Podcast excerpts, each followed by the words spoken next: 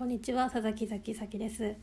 今回は人の目が見れない話をしようと思います。こんな話ばっかやな。まあいいか、えー、私はあまり人の目が見れないんですけどもこれは昔からで人によっては全く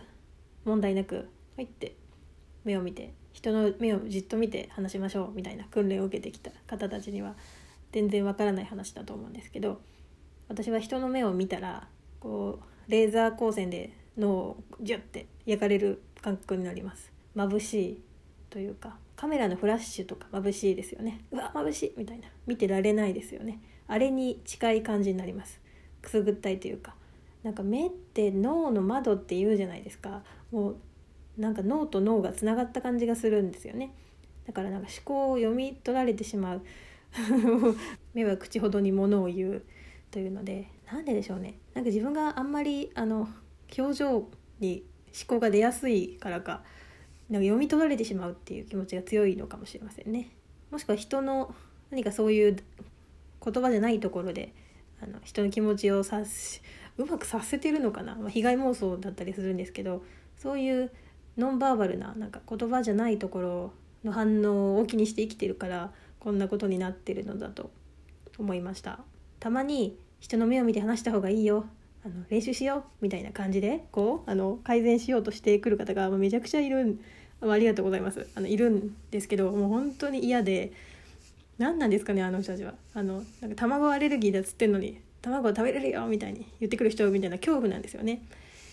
いやなもんでその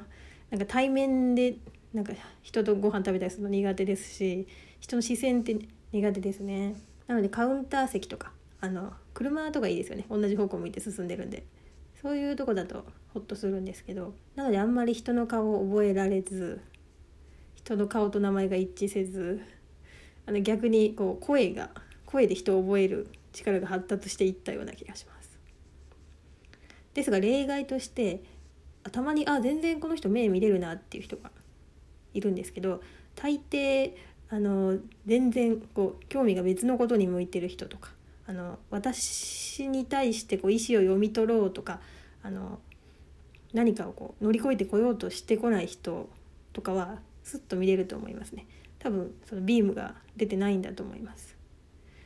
うん。なのでなんか適当に目が見れるようになったら一番いいのかなと思うのですが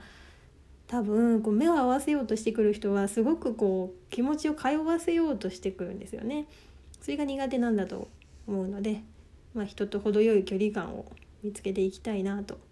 まあ、いつか、まあ、眉間とか見ればいいんですかね。知らんけど、まあ、眉間とか見て人と話ができるように